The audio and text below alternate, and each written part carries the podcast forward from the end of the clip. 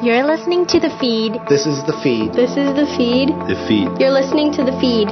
In Markham. In Richmond Hill. You're listening to The Feed in Vaughan. In Stouffville. In Woodbridge. In Unionville.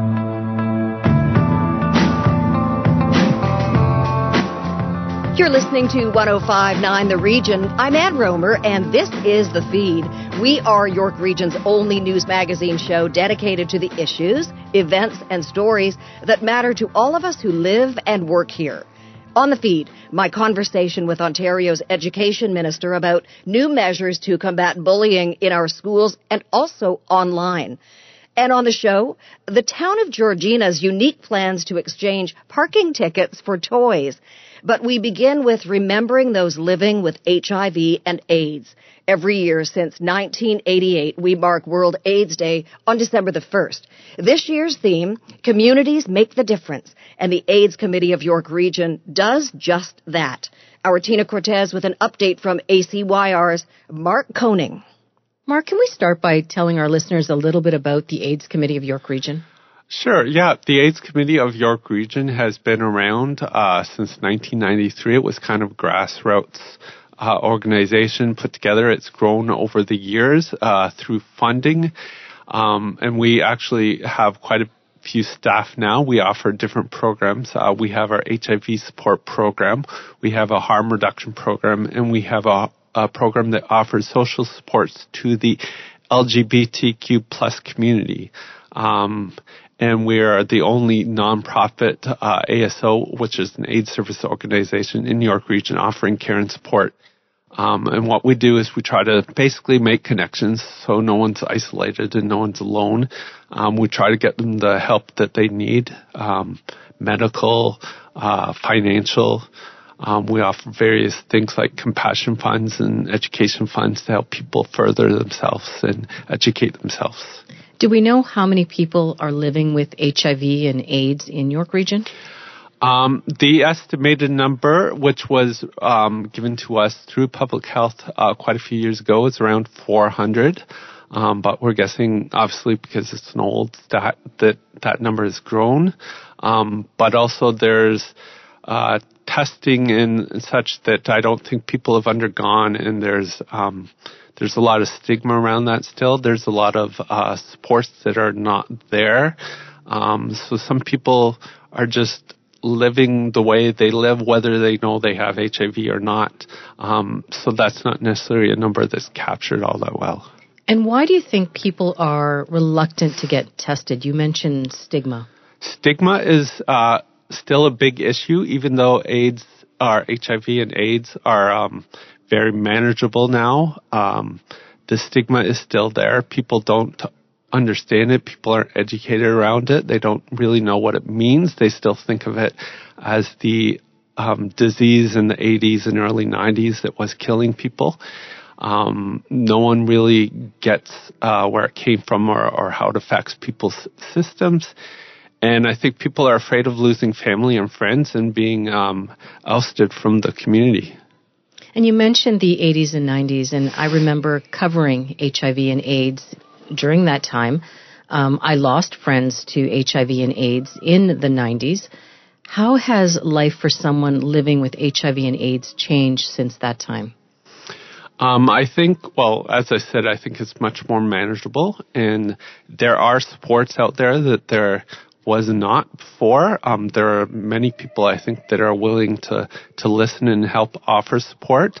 Um, but as I said, because of the stigma, it's still a very difficult um, thing for people to live with uh, because there are, there are still a number of avenues uh, to go through in life that are kind of going to shun you for having HIV or if they find out about it. And people that know they're living with HIV are kind of keeping it hushed and don't really want to talk about it too much. As we get set to mark World AIDS Day on Sunday, December 1st, what is the message of the AIDS Committee of York Region at this time? I think the message would be um, acceptance and inclusion. Uh, there's really nothing wrong with um, having HIV and living with HIV. It's very manageable, and it's much like a lot of other things out there. I think if we just um, learn to get ourselves a little more educated and be a little bit more open-minded, we we could all come together. Um, because that's kind of what World AIDS Day is about. It's not just um, mourning the losses we may have had in the past, but it's also celebrating and rejoicing around the steps that we have taken and the the places we have come to. I mean, things are, you know, other than the stigma, things are pretty positive. If our listeners want more information about the AIDS Committee of York Region, possibly get involved or to help fundraise, how can they do that? Uh, they can go to acyr.org and there's a lot of information there. There's actually a tab that you can click on that actually says get involved, um, which you can do through donating or volunteering um, or just talking to someone and asking questions. We have teams that are willing to go out and, and uh, give presentations and help educate the community.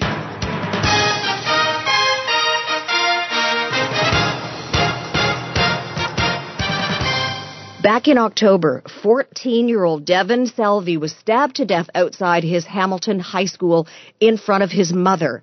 He was a victim of bullying. This week, Ontario's Education Minister Stephen Lecce, who is also the MPP from King Vaughan, introduced new measures to combat bullying. Minister Lecce, thank you for joining us on the feed. You unveiled uh, some new initiatives to prevent bullying, to combat bullying this week. What are your hopes that this is actually going to do to eradicate the problem? Well, thank you so much for having me back on the show. I think the fact is bullying is so pervasive in our schools, online, and on our playgrounds. It's becoming very present in the lives of so many young people, targeting, you know, people with, uh, from body shaming to children from the LGBT community, of course, new Canadians, um, and a variety of others. And I think the fact is, no matter how it manifests, we need to counter it and be fairly aggressive in denouncing it. And so we've announced five steps that we believe are going to materially help improve uh, the safety of our kids. It's not the end of the journey, but it's the beginning. And the first item we announced was deputizing a government lead in our MPP, Christina Mitas, who is a educator in the Toronto District uh, School Board. She is an advocate um, for children's wellness and mental health, and she's a mom and she cares deeply about this. And so by, by really having a teacher lead this process, I think will be very eye opening to have someone lead, consult, and ultimately bring recommendations directly to me. The second is having a province-wide survey to better understand student experiences. We're trying to empower young people to have a voice, and the survey will help us understand just how expansive, how you know the breadth of this this issue. That we believe it is uh, very common, but we want the data to underpin that. The third is training for our educators, de-escalation training, better uh, proactivity when it comes to how they intervene and how they help uh, bring um, you know solutions to tensions between peer to peer, but also help victims and young people when they face darkness in their life. The fourth is a review of reporting practices because many parents will tell me their child has been bullied and it has not been officially reported or documented, and that I think needs to be reviewed to ensure that there's absolute compliance of how we report and what we report. The final thing is the definition of bullying. I mean, and the challenge is, is that it's a very restrictive definition currently under the Act. It's, you know, it's um, uh, it almost the requirement is so high, the thresholds that I think we need to look at that again to make sure it's capturing all the new forms of, of bullying. This hasn't been done, by the way, since 2011, and especially given the online victimization, cyberbullying, and what's happening in social media, I think it's really consequential we get on that. So we've undertaken this announcement and I look forward to getting uh, building upon this over the coming weeks and months because there's just been too many lives lost and too many lives you know, uh, I think um, adversely affected because of this. And Minister Lecce, will you be working in tandem with police? Uh, will you be reaching out to parents of either uh, the suspected bullies or the the suspected victims? Yeah, absolutely. I mean, the idea through the consultation that um, that Christina Mitas, that was the, the teacher and MPP that I mentioned, is that she'll be working with right across breaking down silos, both within law enforcement, within parent communities, and of course with students themselves, among others. Um, you know, we've we worked with um, you know Kids Help Phone, uh, involving them in this process, uh, given that they're on the front lines of speaking discreetly with young people who need support. So it's going to be a pretty widespread consultation, and the idea is just to make sure that those voices and those stories are finally being heard by government. You know, look, I'm, I'm a generational person in politics. I, you know, I'm a, I'm a bit of a, uh, generational lens on how we develop public policy. And I just think students have to have be part of the solution, which is why empowering them with a survey, but also giving them a platform to speak to me directly is going to really make a difference. And I thought um, when I met with some of the student leaders yesterday at a school in Toronto, a public school in Toronto, where I made the announcement, the overwhelming consensus was that we want to be part of the solution. You're also and asking reassuring. You're also asking educators to be a part of this, uh, and right now, um, many educators are in the middle of job action. Is this going to sit well with them? Your request to have them be a part of the anti-bullying and de-escalation techniques, the learning techniques. Yeah, I mean, I would hope uh, in my heart of hearts that we would never compromise safety. So my instinct is to say that that you know any negotiating negotiation that's happening in real time that should not in any way impede an educator uh, from undertaking their duty to keep kids safe. And the ones I've spoken to uh, have suggested they wouldn't. I'm not sure what the instruction will be from the union leadership. I know they've uh, they've really discouraged them from participating in a variety of initiatives, including math supports. But like when it comes to safety, I, I like to believe that this would not compromise it, and I'll certainly be um, using my voice to make sure that it doesn't. And when will you be implementing these five steps? Well, they're all going to be implemented on different staging. The first step is to get the consultation and survey underway. We've already launched a review of the definitions, so that's going to take, you know, some weeks because we've got to speak to 72 boards of education on English and French in Ontario. We want to get it right. But the idea is in, you know, the coming weeks and months, and, you know, we don't want to make this uh, process linger on because time is of the essence, but we want to make sure that we're actually creating a, a credible process for people to have a say. Because at the end of the day, the mission for me is not just to create that process to be heard, but it's ultimately to affect change. And I want young people in Ontario, for those listening and for their parents to know that, you know, we value each and every one of the students of this province, that there's inherent dignity um, that and, that they have and that they need to be respected. And that's why when we announced the health and physical education curriculum, we put a major emphasis on that inclusion lens because I wanted young people to know that irrespective of who they are and quote unquote if they're different than their peers, that they have value. And we're trying to change the culture in our classroom where young people can see that value and respect people, even if they are different, different color of skin or gender orientation or heritage or faith, you know, income. It doesn't matter and we've made some big impacts on the socio uh, emotional learning component of our curriculum, really emphasizing um, that you know, you know, the the values, the inherent values in each and every you know man, woman, and child, and we're starting to see the effect of that. Uh, and I think hopefully over the coming weeks and months, as we build the discourse, build a national movement on this, you know, uh, we're going to see change. Because I mean, to be quite frank, and it's not just going to this is not going to just change in schools. We need families involved, right? Because it starts at homes. We need community involved, media involved. We need so many groups that are involved in the public discourse to be part of the solution to use language that, you know, I think motivates young people, not discourages them. And I think, uh, you know, we all have a role to play. That's why I, I'm excited to do this, but I also recognize for many parents um, you know, this has to happen yesterday. So we're moving as quick as we can. Gut wrenching and ripped our hearts out when the young man was uh, killed uh, in front of his school, in front of his mother in Hamilton uh, in October. Have yeah. you consulted with Devan's mom? Uh, have you asked her what her thoughts are as you were crafting uh, this uh, rollout? I've consulted with, um, you know, certainly with victims, um, be it at the parents or child level you know, I've not had dialogue uh, with Devan's mother directly just because I've um, thought it'd be prudent to permit her some time to grieve. Um, I have spoken to the principal of the school. Uh, I've spoken to the superintendent and the director of education, and I've uh, been in contact with, even with the chair of the board. So clearly, I'm you know prepared, and my bias would be to, to speak to anyone that has want to share their narrative. But I um, uh, I think what's the undercurrents of your question is are we going to make sure that people have a say and that they're mm-hmm. able to be heard, particularly from the victim's lens? And the answer is, in short, absolutely. That has already started and that will continue.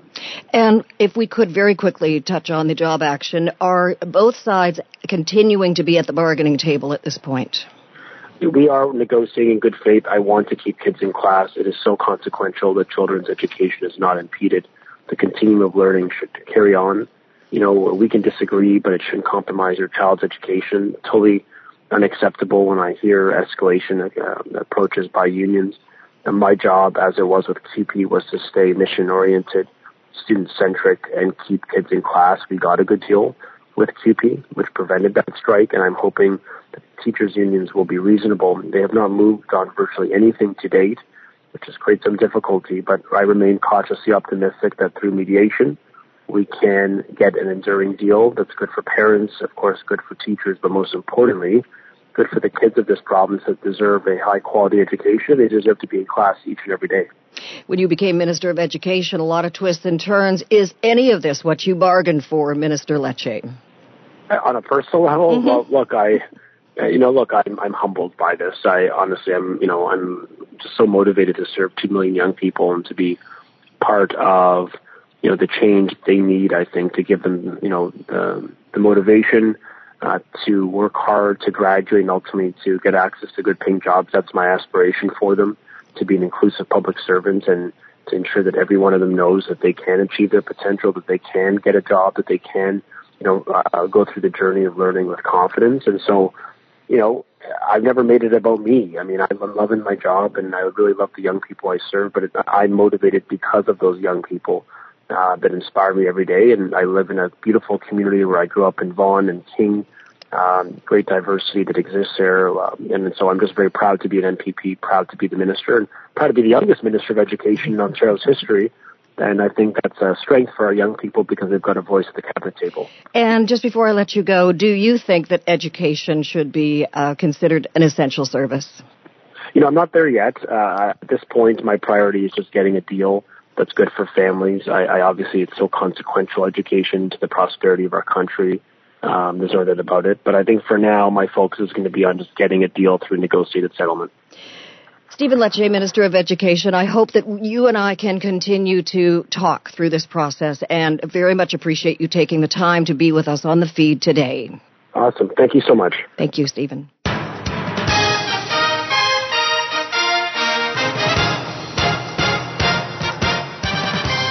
Next on the feed, we move from provincial politics to the feds in Ottawa and a new portfolio for the MP from Markham Thornhill. Mary Ng takes on the role Minister of International Trade. I'm really excited about this new portfolio. It's uh, the Minister of Small Business and Export Promotion and International Trade. So it really is about uh, a business-friendly government that recognizes the importance of Canadian businesses and helping those businesses access the customers that we have in the uh, throughout the global marketplace. And Markham, of course, is a high tech capital. It has many small and medium sized businesses, but it has many businesses of all sizes. So my new portfolio is really focused on how to help our Canadian businesses take advantage of the access, the preferential access that Canada already has in the international marketplace. So trade agreements like the CPTPP or CETA, which we've successfully negotiated, means that there are customers, global customers, ready for our Canadian businesses to grow into and uh, to expand. And how can how can small businesses or large and small businesses, not only in Markham but across the country, access some of these services? Well, um, you know, in my previous portfolio, um, we have created a really great app. It's the Canada Business app that allows small businesses to just navigate through the various services that the Government of Canada, the federal government offers to small businesses.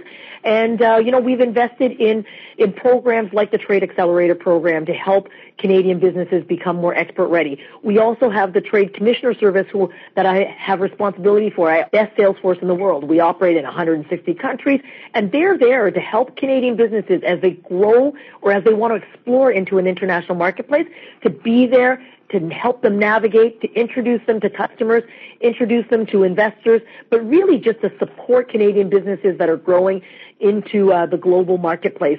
So this is uh, a really exciting file, and uh, and it really is building on on on the foundation to help grow our Canadian businesses globally.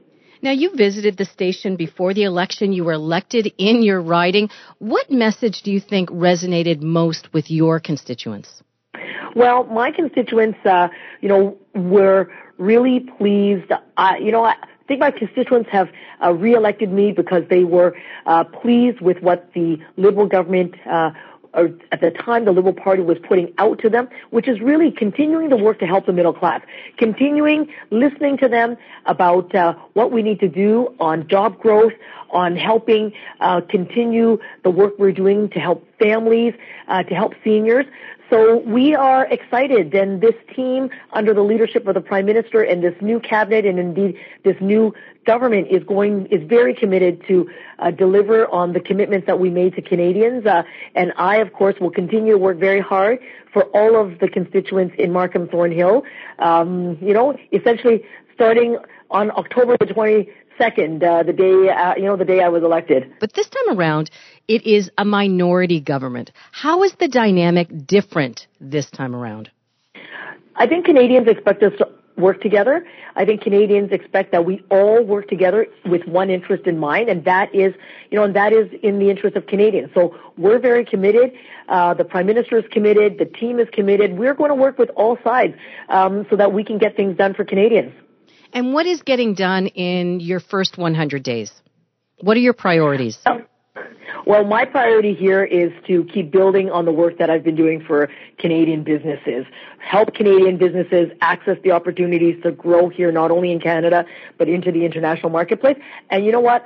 I am going to have a lot more to say, sort of, you know, beyond day one of the job. And it's wonderful to be able to talk to you, Tina, and uh, you know, to uh, the residents in Markham and in York Region about uh, about my new file. And I'm really looking forward to uh, to keep talking to uh, to people in in York Region and in Markham about the work that I will be doing. Well, Minister Ng, congratulations on your new portfolio. Please come back to the station anytime. I sure will. Thank you so much, and you can count on it. I'll be there. And one more thing, if our listeners do want to connect with you or your office, how can they do that? Absolutely. They can uh, uh, send me an email at mary.ng at parl.gc.ca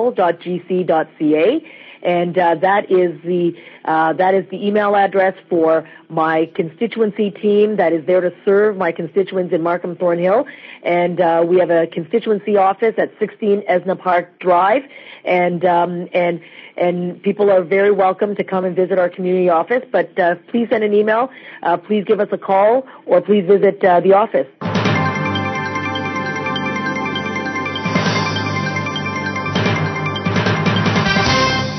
This is the feed on 1059 The Region where we share stories, issues, and events from across York Region, including the town of Georgina's plan to exchange parking tickets for toys. Afua with how this all works. So you found a yellow slip on your car. You have a parking ticket. Well, in the town of Georgina, you'll have the option to pay for your ticket by donating a toy that a child will receive for Christmas this year. Joining me to chat today about the Toys for Tickets program is none other than Mayor of Georgina, Margaret Quirk.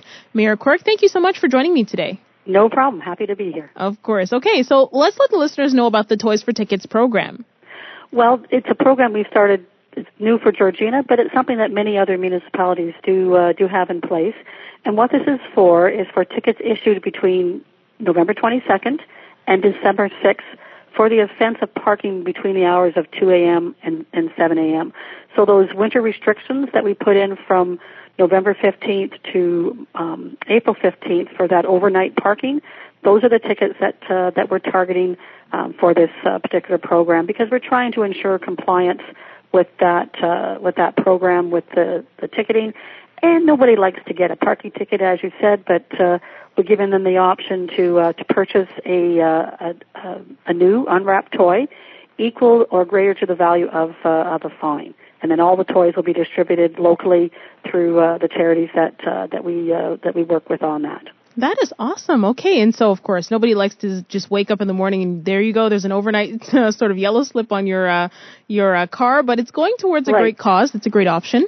Yes, and and as I said, the uh, the new toy has to be in its original packaging, obviously, and, and we need to see the receipt because we need to make sure that it's uh, of the, the value. And then you can uh, bring it into uh, the municipal uh, law enforcement division here at the Civic Center and uh, drop that off. And so basically, you're you're still having to pay the fine, but you're paying the fine by buying a, a, a toy for somebody perhaps less fortunate in the community that uh, that you know you can assist. So it's still paying a a price for that uh, parking of overnight, but it's it's a toy, and hopefully that makes you feel a little bit better that uh, that you're helping out somebody else. I mean, it's almost like turning lemon into lemonade or lemon pie.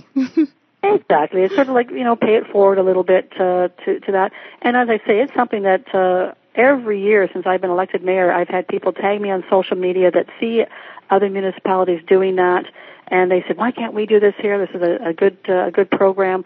So our staff have have worked on this to uh, to put this into into place, and we're hoping that uh, that we do get some people that instead of paying the the the, the dollars in in a fine, we'll put those dollars towards uh, a toy that will be uh, able to uh, to uh, be given to local charities that uh, deal with the, the Christmas programs that they have. I love that you just mentioned right now in terms of the feedback because I know that it's of course still in its early stages this particular program, but clearly the feedback from residents they're saying that um, they want this type of program in they, place in the town. Yeah, they they certainly have uh, said to me over the last couple of years we should we should be doing something like this, and it's something that uh, we don't know how many people actually participate in it, but even if uh, a handful do, it's uh, more toys into the uh, into the community that, and at the end of the day, that's that's what really matters is is helping out. Uh, uh, everybody within the community that uh, needs some assistance during the Christmas time uh, with uh, with gifts for their children. So it's it, it goes to a good cause. Definitely. And um, have has the town sort of targeted the the different charities that they'll be working with in order to donate these toys to? Well, typically we deal with any of the toy um, collection programs that we run through the town.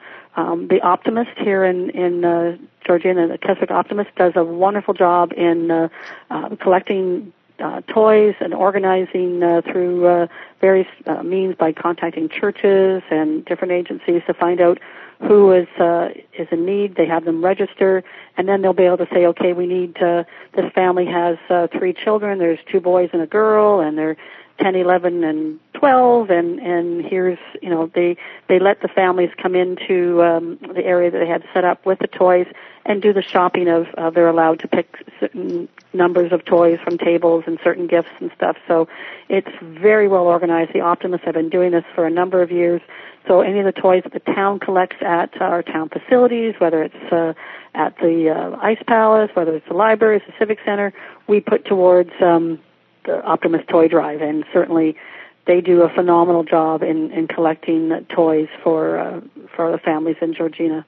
Awesome. Okay, and is it all toys accepted, or is it only a certain type of toys for a certain category of uh, age group?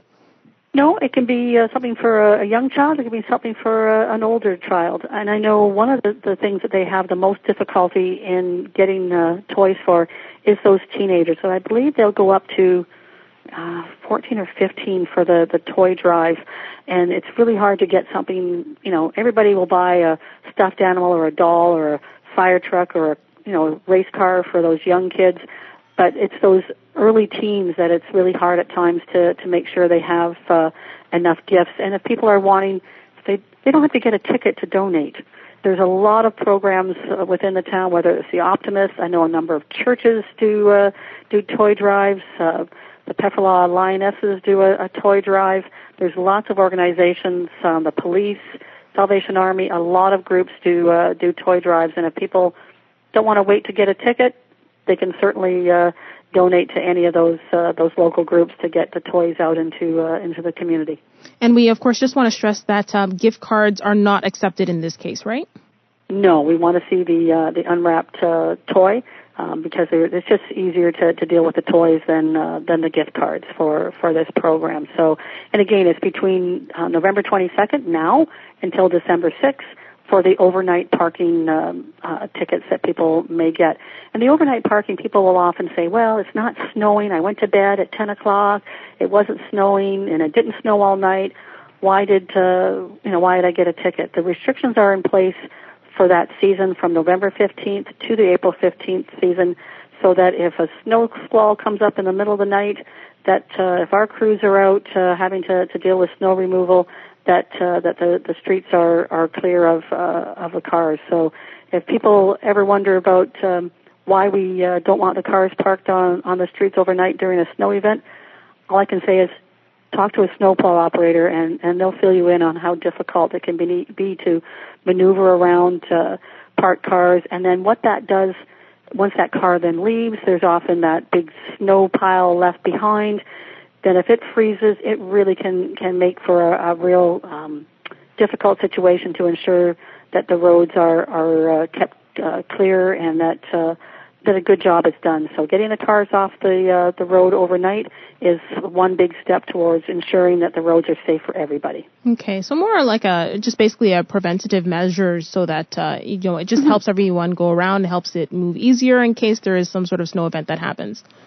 Exactly, and and we do have. Uh, uh, ways that if there's a, a major winter snow event, we have uh, uh, an, a snow event emergency that we can declare that cars on all the streets have to get off because we may need to bring uh, snow plows in, other trucks or loaders.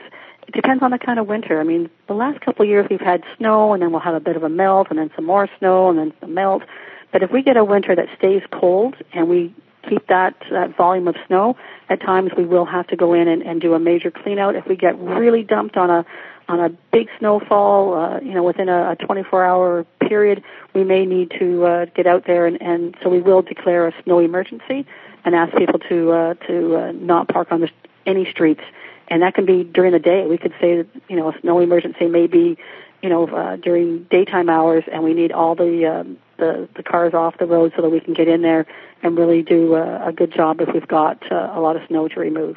All right, fair enough. Okay, and then finally, where can the toys be uh, dropped off? They can go onto our, our website, uh, georgina.ca, and then uh, toys for tickets. If they're dropping off uh, a, if they've got a, a parking ticket, they have to come into the Civic Center, and uh, they'll only be accepted at the law enforcement division here at the Civic Center on the second floor. And they can bring in the the toy that they've purchased with a receipt that shows it's of uh, equal or greater value of whatever the, the ticket is that they've gotten. Okay, perfect. Mayor Quirk, thank you so much for joining me today. Appreciate No it. No problem. Have a great weekend. To you as well. Bye bye.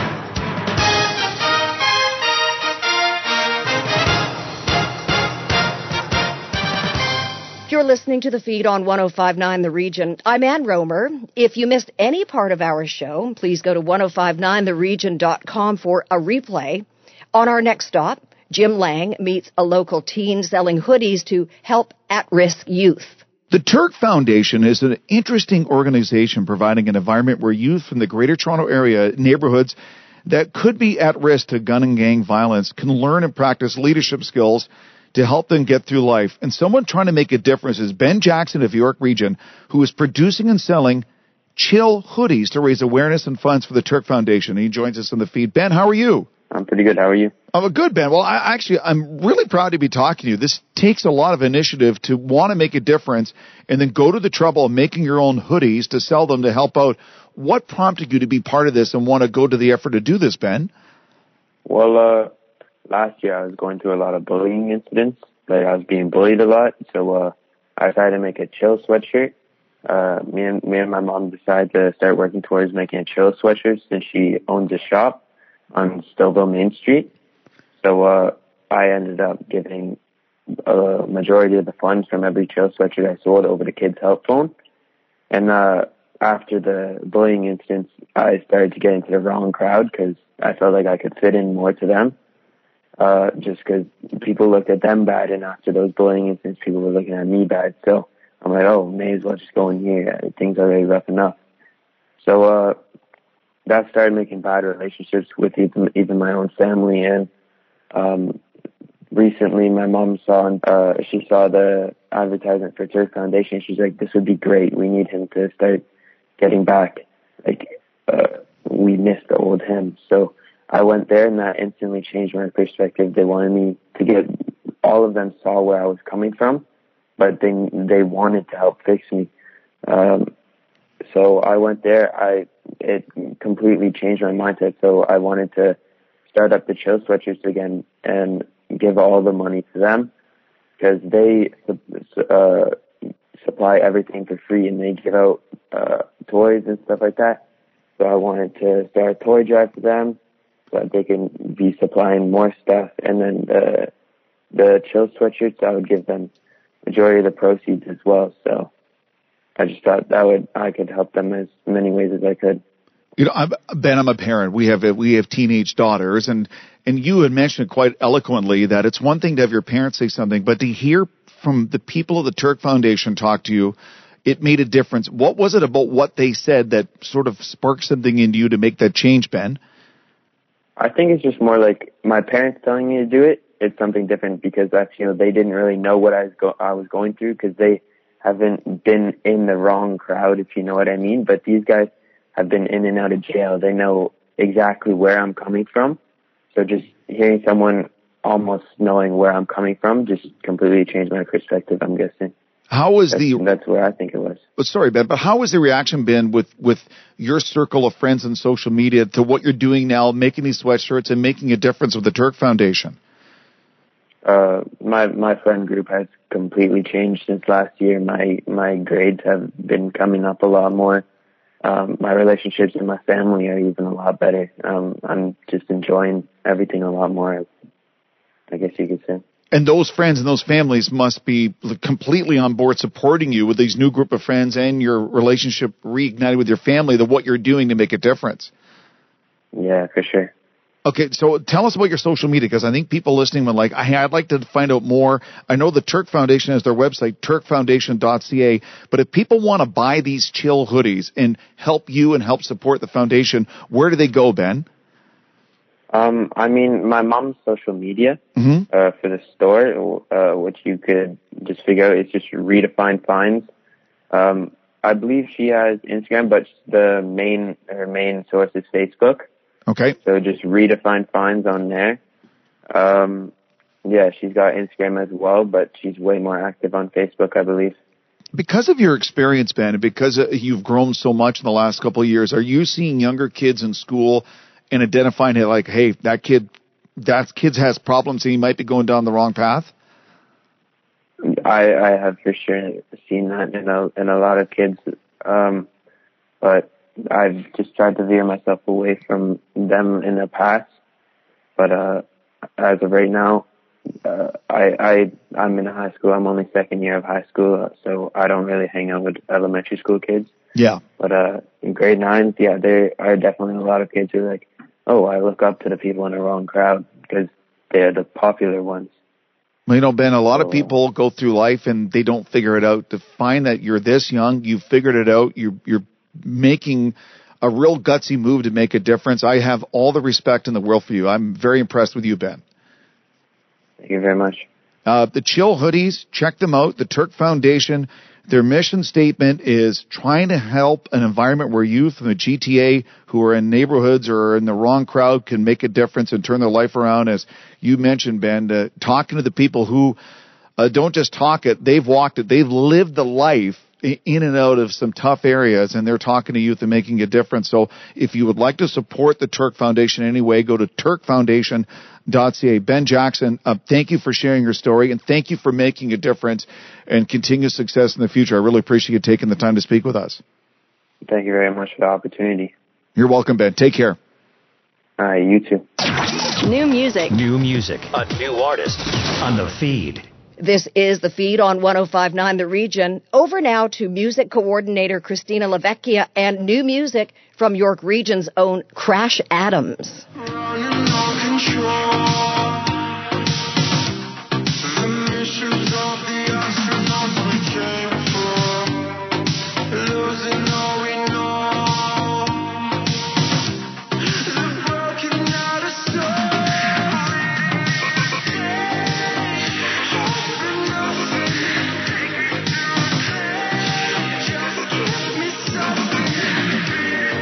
Were just listening to music duo Crash Adams from right here in York Region, and we have them in studio right now. Hey. Listeners just got a little sneak peek of one of your latest singles, Astronauts. How would you describe your sound? We would describe it as retro pop because it has it's modern, but it's also nostalgic. So together you're Crash Adams. So we have Crash to my left and we have Adams to my right. Hey, how's it going? How did you guys come up with the name Crash Adams? Have you ever seen Patch Adams, the movie? Yeah. So that message behind that movie is how is is a message that we strongly believe in and our goal is to live life and touch people the way Patch Adams touched people. But Crash Adams sounded cooler, so we're Crash Adams. And how did you two meet? Our moms were actually really good friends. Um, so growing up by default, we had to be friends, but we got along well, and we kept the friendship going throughout throughout the years because we were never really we weren't really always at each other's side. It was more distant until until recent. And how long have you been performing together, or how did the band develop? We've only performed two shows, so technically July was the first time we performed together. But we've been making music since for probably about two and a half years now. We before we launched in May, we had worked on an album already for about a year and a half, and then that's when we decided to launch once we had all the music done and we could focus on the business side because that's a very time consuming side. And you started off as producing, is that correct? Yeah, I started yeah. started off producing. Adams was a guitarist. It developed into everything now. I sing, Adam sings, and I can't wait to two years from now we're going to be way better than obviously we are now. And if looking back on how we are now compared to two years ago, that's it was it's a pretty huge improvement. You ha- currently have two singles out called Astronauts and the other one is Make It Last. Tell us a bit about the songs. So Astronauts is really about being that astronaut in a world that tells you to remain on Earth and stay grounded. Um, the astronauts are seen as people who are risk takers, people who are who are not necessarily the norm, people who are weird, and that's why they're astronauts. They're very they're by themselves, and and that's okay. That's okay to be like that as long as you're truly dedicated to the message you want to send to people. Now, Adams can describe Make It Last for you. You know, Make It Last about reminiscing on past memories. Best memory I have of that song is going in the studio, pulling up my guitar, just killing it. Thanks, Adams. We came up with the with the beat first. Um, it sounded like a very 80s style song. So immediately we thought, okay, we're not from the 80s. However, we can make it based on our past, our our own retro past. So that's how the the feel of the song came about. And then we wrote the lyrics after and it just kind of turned into being about if you could relive a moment of your youth what would it be? And it doesn't matter if it's true or not. What would the perfect story of that moment in your youth be and for the music video for Make It Last, it was shot within York Region. We have the Bulk Barn on Major Mackenzie yeah. and Canada's Wonderland. Yeah. So how did that concept come about? Well, we started with children in astronauts. They're actually all all family members. They're all my cousins. Um, I really like the the theme of of children because it keeps the it keeps the innocence of the message and and it really that's really yeah I really want the innocence of the message to be there as well as we we have to do some fun things for kids right so I figured at this point might as well they they they actually worked 12 hours, 12 hour days filming a music video, so I had to take them somewhere Superstars. where they'd have a good time. it looked like they had a great time, so you accomplished that really well. They did. You know what? They wanted to do. They keep wanting to do more. And in both videos, um, I noticed that you guys have um, not a big presence. Is that deliberate? Yeah, uh, it is deliberate right now. We will feature ourselves more and more throughout throughout the story because the way I describe each song is there's a different chapter with each song that will come together at the very end once we release everything.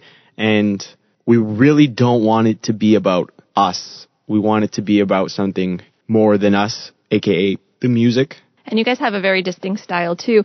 I met you on one other occasion when you guys dropped off your music as well, and you guys were dressed fully in suits, and here you are today again, um, both in matching suits you actually have a picture that uh, you shared with us too, with a red couch in the middle of Yonge and Dundas Square. Yeah. Um, so you guys carried that through the streets, placed the couch right in the middle of the intersection. How was that experience? What made you come up with that that Ryan concept? Adams. The only thing I can say is my adrenaline was through the roof. It was wild. It was wild. It's it's funny because everybody just looks at you. You just walk by and everyone's wondering what's going on. And I like I like seeing the reactions of people when they see something that's out of the norm. Kind of walking around with suits and a couch, it's you wouldn't see that every day. And it got over 1 million views on social as Yeah. well, right? Yeah, on TikTok we got we got over a million views. If you see us on TikTok, never know. Here at the region, we really want our listeners to get to know artists that come into the studio, um, just to be a little bit more familiar with you both. So that being said, I'm going to ask you a few questions, and we'll give it a go. Who's most likely to worry about the small things? Crash. And who's most likely to forget people's names? Adams. Easily. Did you guys help you help them out, right? A little bit, yeah. if you could pick a theme song, okay, I'll, I'll direct this to Crash. Sure. If you could pick a theme song for your life, what would it be and why? That's a great question. I would probably pick the song Every Day by Eric Prydz. It has two sentences in the entire song. It's if every day goes like this, how do we survive? We're working late on the night shift to achieve some hype, even though it's not hype. I don't know what the last word is. I'm I just filled that in. But um basically that's that's my theme song because I like the message that it sends and I'm always living my life with that message. I don't I don't want to settle at the end of the day. And Adams, if you could pick two famous people to have dinner with, living or past, who would you pick? I'd have to say Jimmy Page and John Mayer, my inspiration. And if you could use one word to describe each other, what would it be? Hmm. Genius. Appreciate that, Adams. Thank you. No pressure for your word now, right? You have to I, I would probably say Yang. That's how I would describe Adams. I'm Yin, he's Yang. That's very true. You guys are a great duo. and so your singles are currently out are Astronauts and Make It Last. What can listeners look forward to from you guys? I know you have a new single coming out in January, is it? Yeah, so we have our new song Ooh. It's coming out in January. We're really excited for that. Uh, we also have we have about 12, 13 songs done. So we're going to release an EP next year, probably towards the end of the year, but we'll build it up as we'll have multiple songs coming out throughout the year, starting with Ooh and getting into some other styles. I think everybody's going to like it to be honest. I'm I'm really excited about it. Great. And if anybody wants to check you guys out online and check more of your music, where can they find you? at Crash Adams Music on all social medias, uh, Instagram, TikTok, Twitter, as well as www.crashadamsmusic.com. And don't forget, you can stream us on Spotify, Apple Music, and any other streaming service. Perfect. Thank you guys so much for coming by. It was really great speaking with you. Thank you very much for having us. I'm music coordinator Christina Lavecchia. Here's a little sneak peek of Crash Adams' upcoming release, Ooh, on 1059 The Region. Body shaking, always waking up to the sounds of my head aching, got me making changes when I don't. In the places where I won't, every second so deflating, but I'm stuck 'cause it's intoxicating.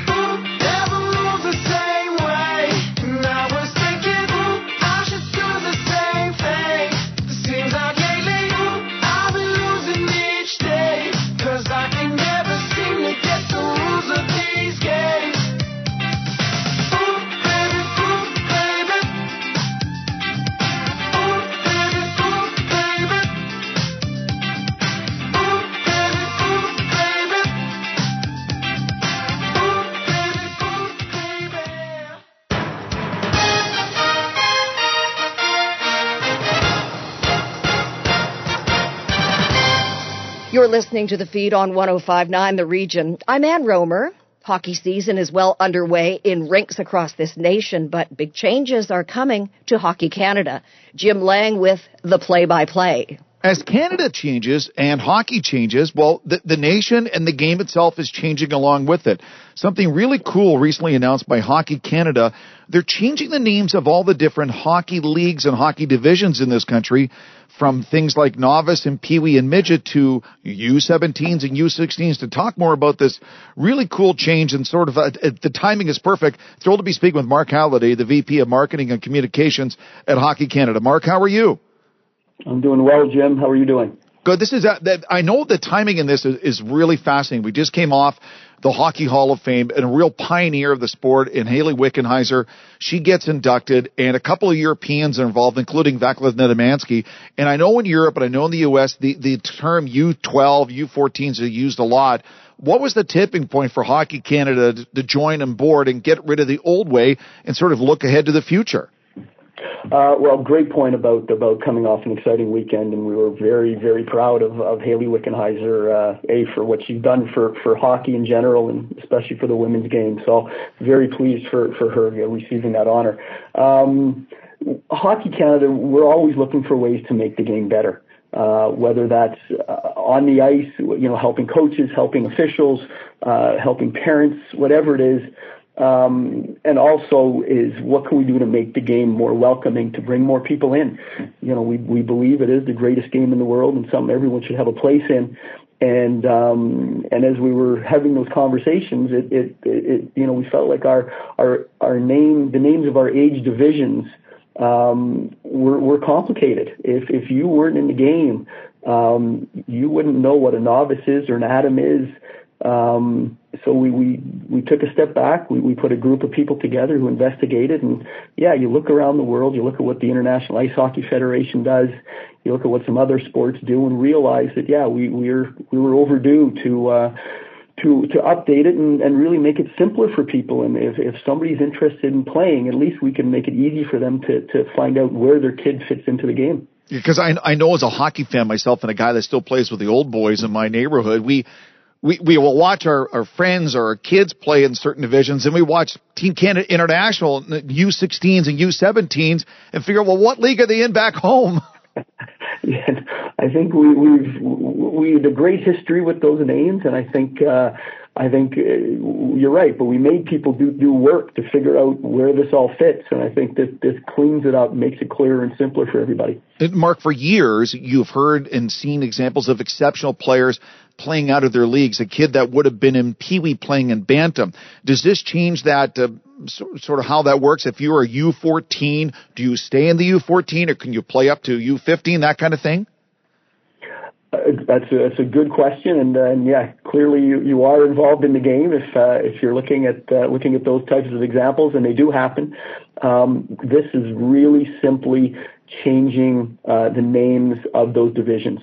Uh, this has no impact on um, on anything else that, that minor hockey associations do as far as having minors and midget uh, minors and majors. Um, this you know this change really has no impact on anything other than those the names of those divisions. If if if if associations allow players to play up, if they've allowed that in the past, this will have no impact on that going forward. And that's cool because I, I think, Mark, especially because I have some friends that, have kids in the OHL or WHL, when you get to that age in your minor hockey matriculation and you're eligible for the WHL draft or the OHL draft, that's that's a big year in in AAA hockey in this country. It is, that, and and and the CHL we're again a, a important partner of Hockey Canada's, and and we would we would you know all we want to do is support their business. So certainly certainly this this has no impact on on any any draft eligible or ages or anything like that. Is this is this kind of cool that Hockey Canada doing this? And you see, I know other sports have names to their leagues. Well, this will become a universal thing in Canadian sports, in different team sports, and instead of calling them Pee Wees or Atoms, they'll be U10s, U12s, etc. Well, we, you know, Hockey Canada, we did a lot of work on this. We had a task team uh, working on this for for for a few, well, more than a few months, and we talked with our 13 uh, provincial and territorial members, making sure that they understood and were aligned with this change.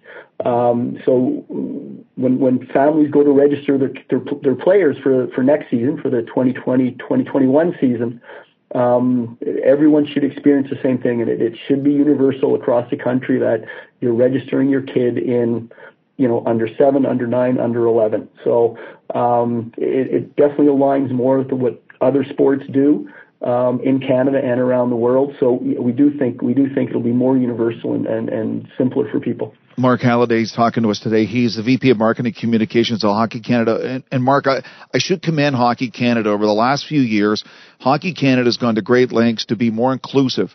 Women, uh, the LGBTQ community, you name it. They've always kind of thought, let's think big picture in this country. Canada's changed. Let's change with it with our sport. And, and getting rid of names like midget, you don't think about it, but if you're a pro- person who falls in that category, it's probably a big deal not to see that as a sports name or a league name anymore in hockey. It's important for us that that that, that people have people feel welcome. and it's diversity, it's ethnicity, it's it's all shapes and sizes. Um, we really believe that yeah, this is the greatest game in the world, and and when people play it, it helps develop great people. Uh, that's thanks to the volunteer coaches we have and the volunteers in minor hockey associations across the country. And we just we think everyone has a place in the game. We want want to make sure everyone feels welcome and, and, and is encouraged to, to join, and that's really important for us. And um, there's more we can do to, to, to bring more people into the game, but we're we're trying to make steps every day to do that we hear and, and, see and read different demographic statements and different reports about how Canada's changing as a country and people maybe are gravitating towards different sports. Are we still seeing that people at that younger age, 8, 9, 10, no matter where they're from, Mark, are still thinking about, hey, I want to start playing hockey because I want to be like Auston Matthews or Connor McDavid? We've, um, we've done we've done some research um, to try and understand um, our marketplace, and, and, and you always want to understand your your customer, and uh, and it was it was really reassuring in in in hearing from from new Canadians, uh, specifically in this case, um, they all understand the importance of hockey to Canada. They all uh, they all want to be a part of it. They're they're not sure how, um, and that's part of some part of the work we need to do is is to make that journey to the game easy. And it may be as a fan, it may be as a volunteer. Um, our preference obviously is is that they're part of the minor hockey system and they're, they're playing in, in their community. Um, but but that may be you know the third or fourth step. The first step may be um, turning on the TV uh, next month and, and watching World Juniors. Um, but but yeah, we we we feel and from the work we've done, we believe there's there's lots of opportunity for for anyone in Canada, whether you're you've been here for six months or for six generations, that uh, that everyone loves this game and and they want to be a part of it, and we want to help them be a part of it. Mark, as someone who's in the U55 category for hockey players in Canada, I, I'm really happy with the new designation. My boys, when we get together, we'll feel really good about ourselves. hey, well, I look forward to you being in the U75 league one day. Thanks, Mark. I really appreciate your time. Continue great work with Hockey Canada. I always appreciate it. My pleasure, Jim. Thanks for the time. We'll do. Take care, Mark. And that's our show for this week. If you missed any part of the feed or you have a story idea or a community event to share, please head to our website, 1059theregion.com. I'm Ann Rohmer. Thank you for being with us.